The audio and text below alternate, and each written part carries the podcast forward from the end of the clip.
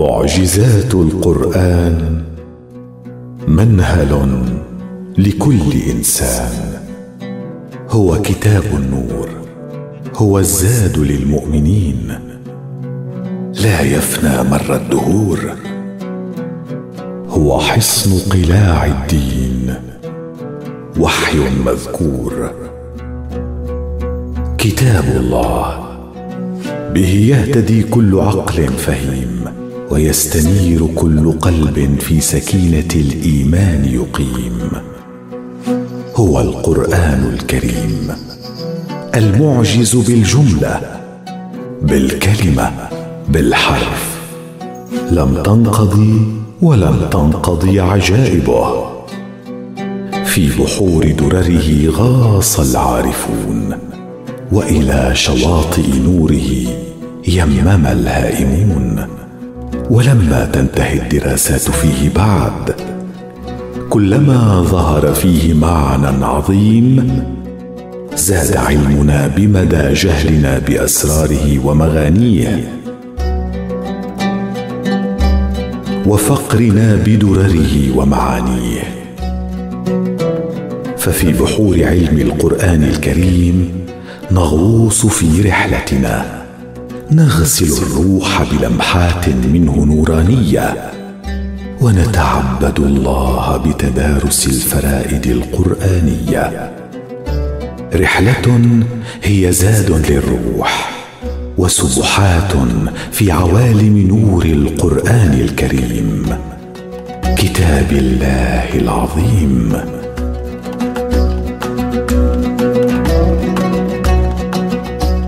فريدة من القرآن ونصوع البلاغة والبيان.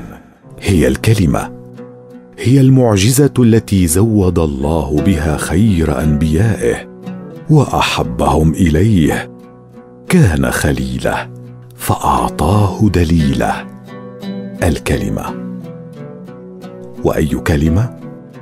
إن هي إلا كلمات الله أوحى بها إلى رسوله الكريم محمد صلى الله عليه وآله وصحبه وسلم فأضاء الدنيا بالكلمة واستنقذ القلوب من الظلمات إلى النور بالكلمة وغسل الأرواح في عوالم من عطر الإيمان المبخور بالكلمة.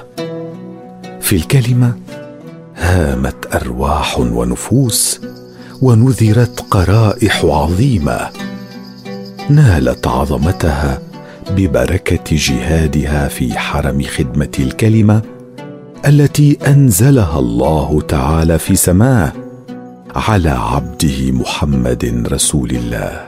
فألفت كتب عظيمة تتناول الكلمة وورودها في القرآن الكريم ومعناها في سياق الآي العظيم وبلاغتها ومرادها في السياق القرآني وذابت قرائح العلماء تستغيث المعنى من الرسم المصور وتستنجد بالله أن يقدر لها الفهم المقدر فكيف نزلت الكلمة؟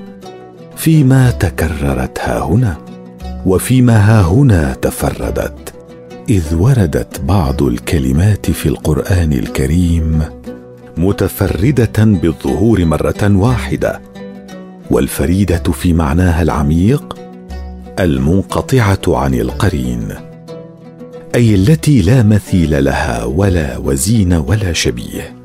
وليس تفرد هذه الكلمات في القرآن الكريم إلا لغاية عظيمة ومؤدى كريم. وفي هذا البحر من بحور القرآن الكريم نحاول أن نغوص في هذا المقام لنتلمس بعض جوانب الإعجاز في الفريدة القرآنية. قال تعالى في سورة هود بسم الله الرحمن الرحيم. ولقد جاءت رسلنا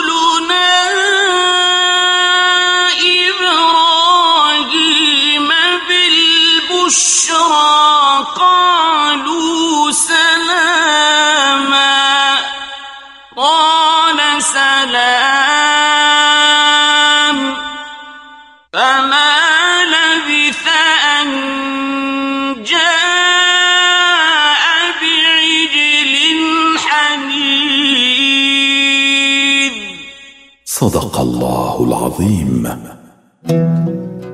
الآية تحكي عن جود سيدنا إبراهيم عليه السلام وشدة إكرامه وحسن وفادته لضيوفه من الملائكة الذين لم يعرفهم بادئ الأمر. والفريدة التي نتلمس أسرار ورودها في هذه الآية هي حنيذ. وحنيذ اسم مفعول. أي محنوذ وهو المشوي بالحجارة المحماه وقيل هو الشيء بين حجرين لتزول عنه اللزوجه وقيل هو المشوي بحمأة الحجارة من دون أن تمسه النار. ففيما تفردت هذه اللفظة في الورود في هذا الموضع دونا عن غيرها كمشوي مثلا.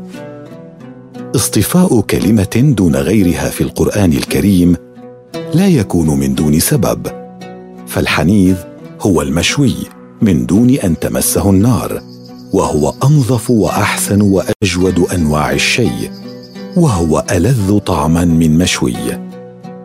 تفرد ورود هذه الكلمة يعكس تفرد الحال أو الحدث في تاريخ الأنبياء قاطبة. فلم يذكر القرآن الكريم أن نبيا جاءته الملائكة زرافات غير سيدنا إبراهيم عليه السلام وهو لا يعرفهم. فأسرع سيدنا إبراهيم ليحنذ لهم عجلا قبل أن يسألهم عن حالهم.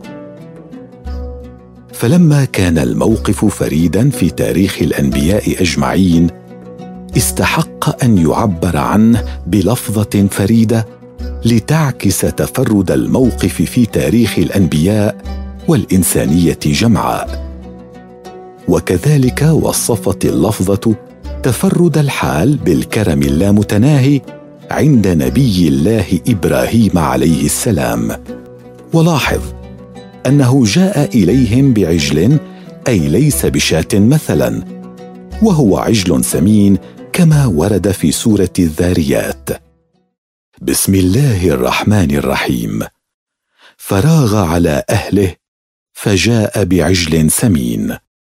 صدق الله العظيم. ولا بد أن اللفظ تحمل أسرارا أخرى. نسأل الله أن توفق قرائح الأرواح إلى معرفتها.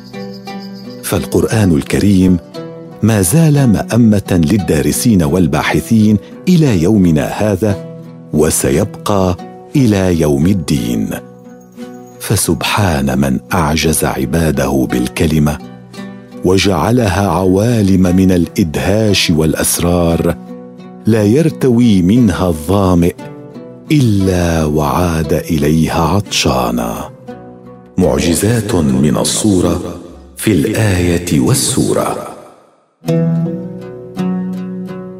لم ينزل القرآن العظيم على رسول الله الكريم محمد صلى الله عليه وآله وصحبه وسلم إلا وقد هامت عقول العلماء تتدبر معانيه وتستقصي مغانيه وتفيد من ينابيعه وتستغني من بحوره. ومن بين أفواج الحجيج في حرم علوم القرآن الكريم تجد أفواج العلماء لعلوم العربية تتزود منه وتتلمس المعاني العظيمة من الكلمة والحرف والجملة مبحرة في عميق المعنى ومجاهدة في تدارس الصورة ومناضلة في سباق خدمة القرآن الكريم. فدرسوا الصورة في القرآن الكريم حتى لكأنهم وقفوا أمام علم جديد أذهلهم بسبكه وإبداعه وهيم أفئدتهم وأرواحهم في عوالم عظمته. ومن الصور نستعرض صوره وردت في سورة يونس. قال تعالى بسم الله الرحمن الرحيم. هو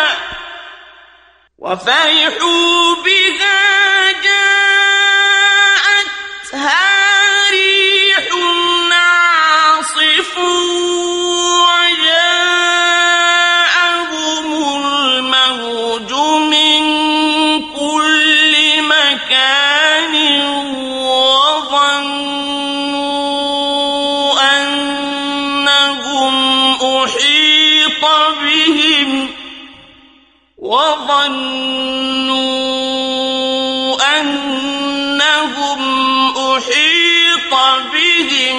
دعوا الله مخلصين له الدين. لئن أنجيتنا من هذه لنكونن من الشاكرين. صدق الله العظيم. تدور الآية الكريمة حول طبيعة في الإنسان وهي صورة تتكرر في القرآن الكريم. فهو الذي لا يذكر ربه إلا ساعة الضيق وإذا استجاب له ربه نسي نعمته عليه. ولكن الآية الكريمة لا تتحدث عن هذا النموذج الإنساني كثير التكرار بصيغة السرد المباشر. إنما تقدم الآية صورة حركية متتابعة مليئة بالمشاهد التي تلتقط كل ملمح من عناصر الصورة وتقدمه شاخصا يتنفس ويتحرك وينطق يبكي ويضحك يضيق صدره ويفرح وينفرج. فانظر وانتبه أن لغة الحديث في الآية هي لغة الخطاب. فجميعنا معنيون وجميعنا مخاطبون.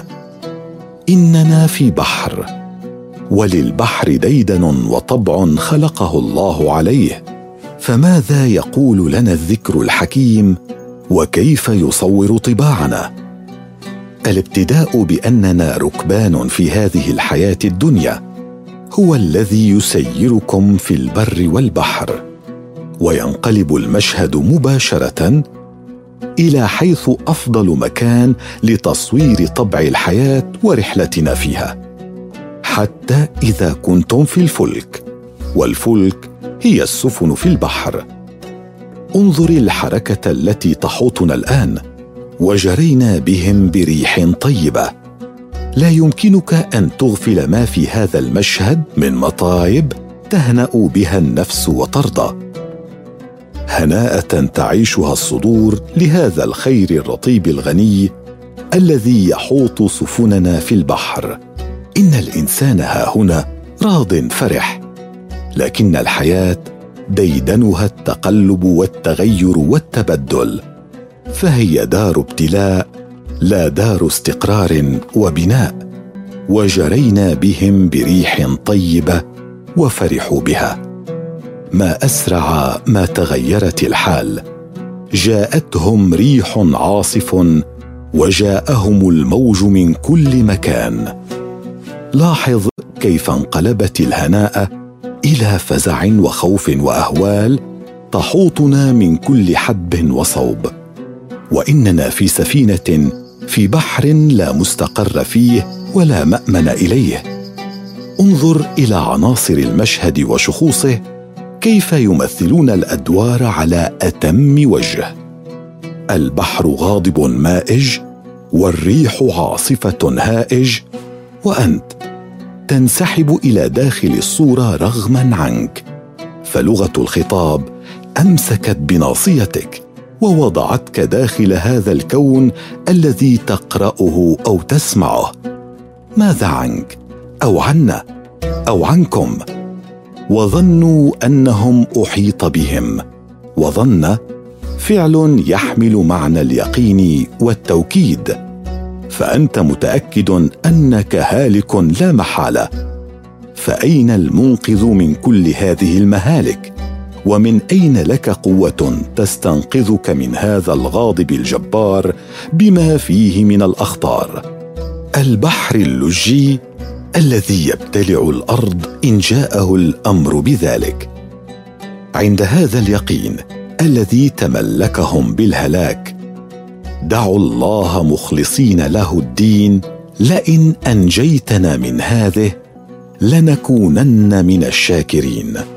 نعم هم في هذه الحال لا بد مخلصون ولا بد أنه ليس من منج إلا الله.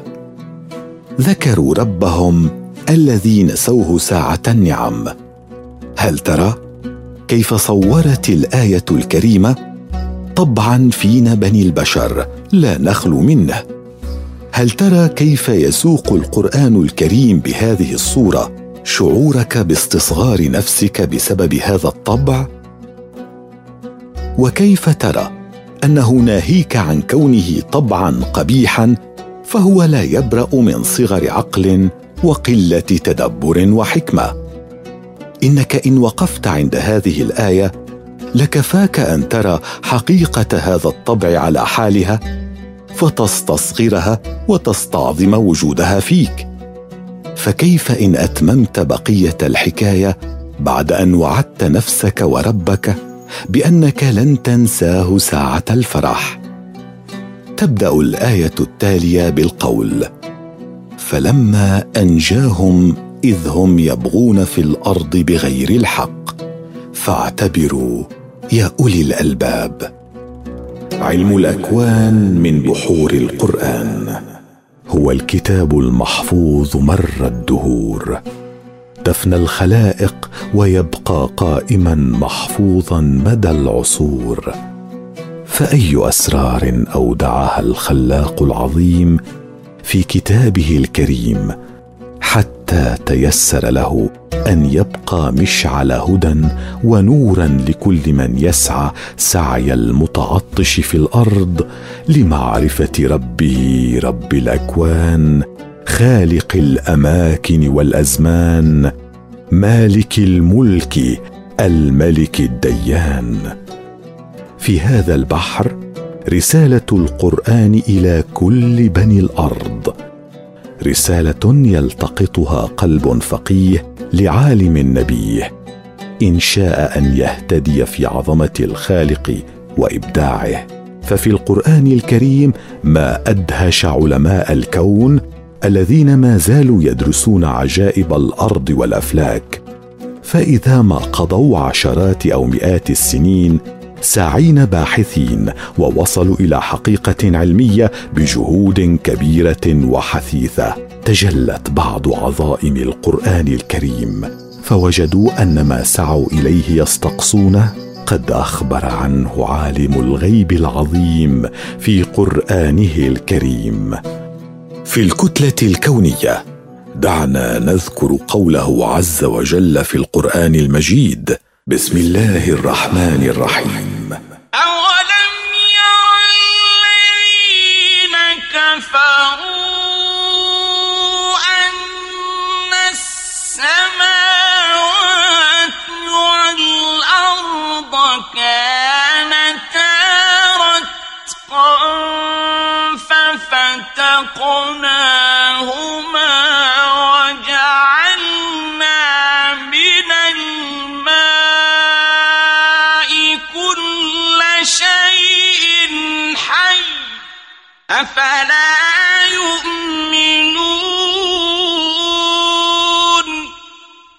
صدق الله العظيم. يقول العلم مادة الكون كله كانت مجتمعة معا منذ أكثر من عشرة آلاف مليون سنة ضوئية. وكانت جسيمات من الفوتونات والإلكترونات والنيوترونات والجسيمات المضادة لهذه الجسيمات. درجة الحرارة كانت لا نهائية وكذلك الكثافة. وهذه الحال لم تستمر لأكثر من جزء من مئة جزء من الثانية. بعدها انخفضت درجة الحرارة إلى مئة ألف مليون درجة. وهنا حدثت تغيرات رهيبة في الكتلة الكونية وأخذت أجزاء هذا الكون تتحدد في الفضاء وتبتعد وتتجمع على شكل مجرات ونجوم وظواهر كونية مثيرة. معارج الروح. إن الله أنار الكون بالكلمة ومن علينا بالكلمة وأنعم علينا بالكلمة. فنزل الوحي العظيم على رسول الله وحبيبه الكريم. محمد صلى الله عليه وآله وصحبه وسلم. وفي سبحات عوالم الكلمة نتقرب إلى الله ربنا ببعض الأبيات قيلت في عظيم مقام القرآن الكريم. أكرم بقوم أكرموا القرآن. وهبوا له الأرواح والأبدان.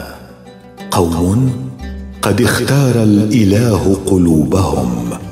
لتصير من غرس الهدى بستانا.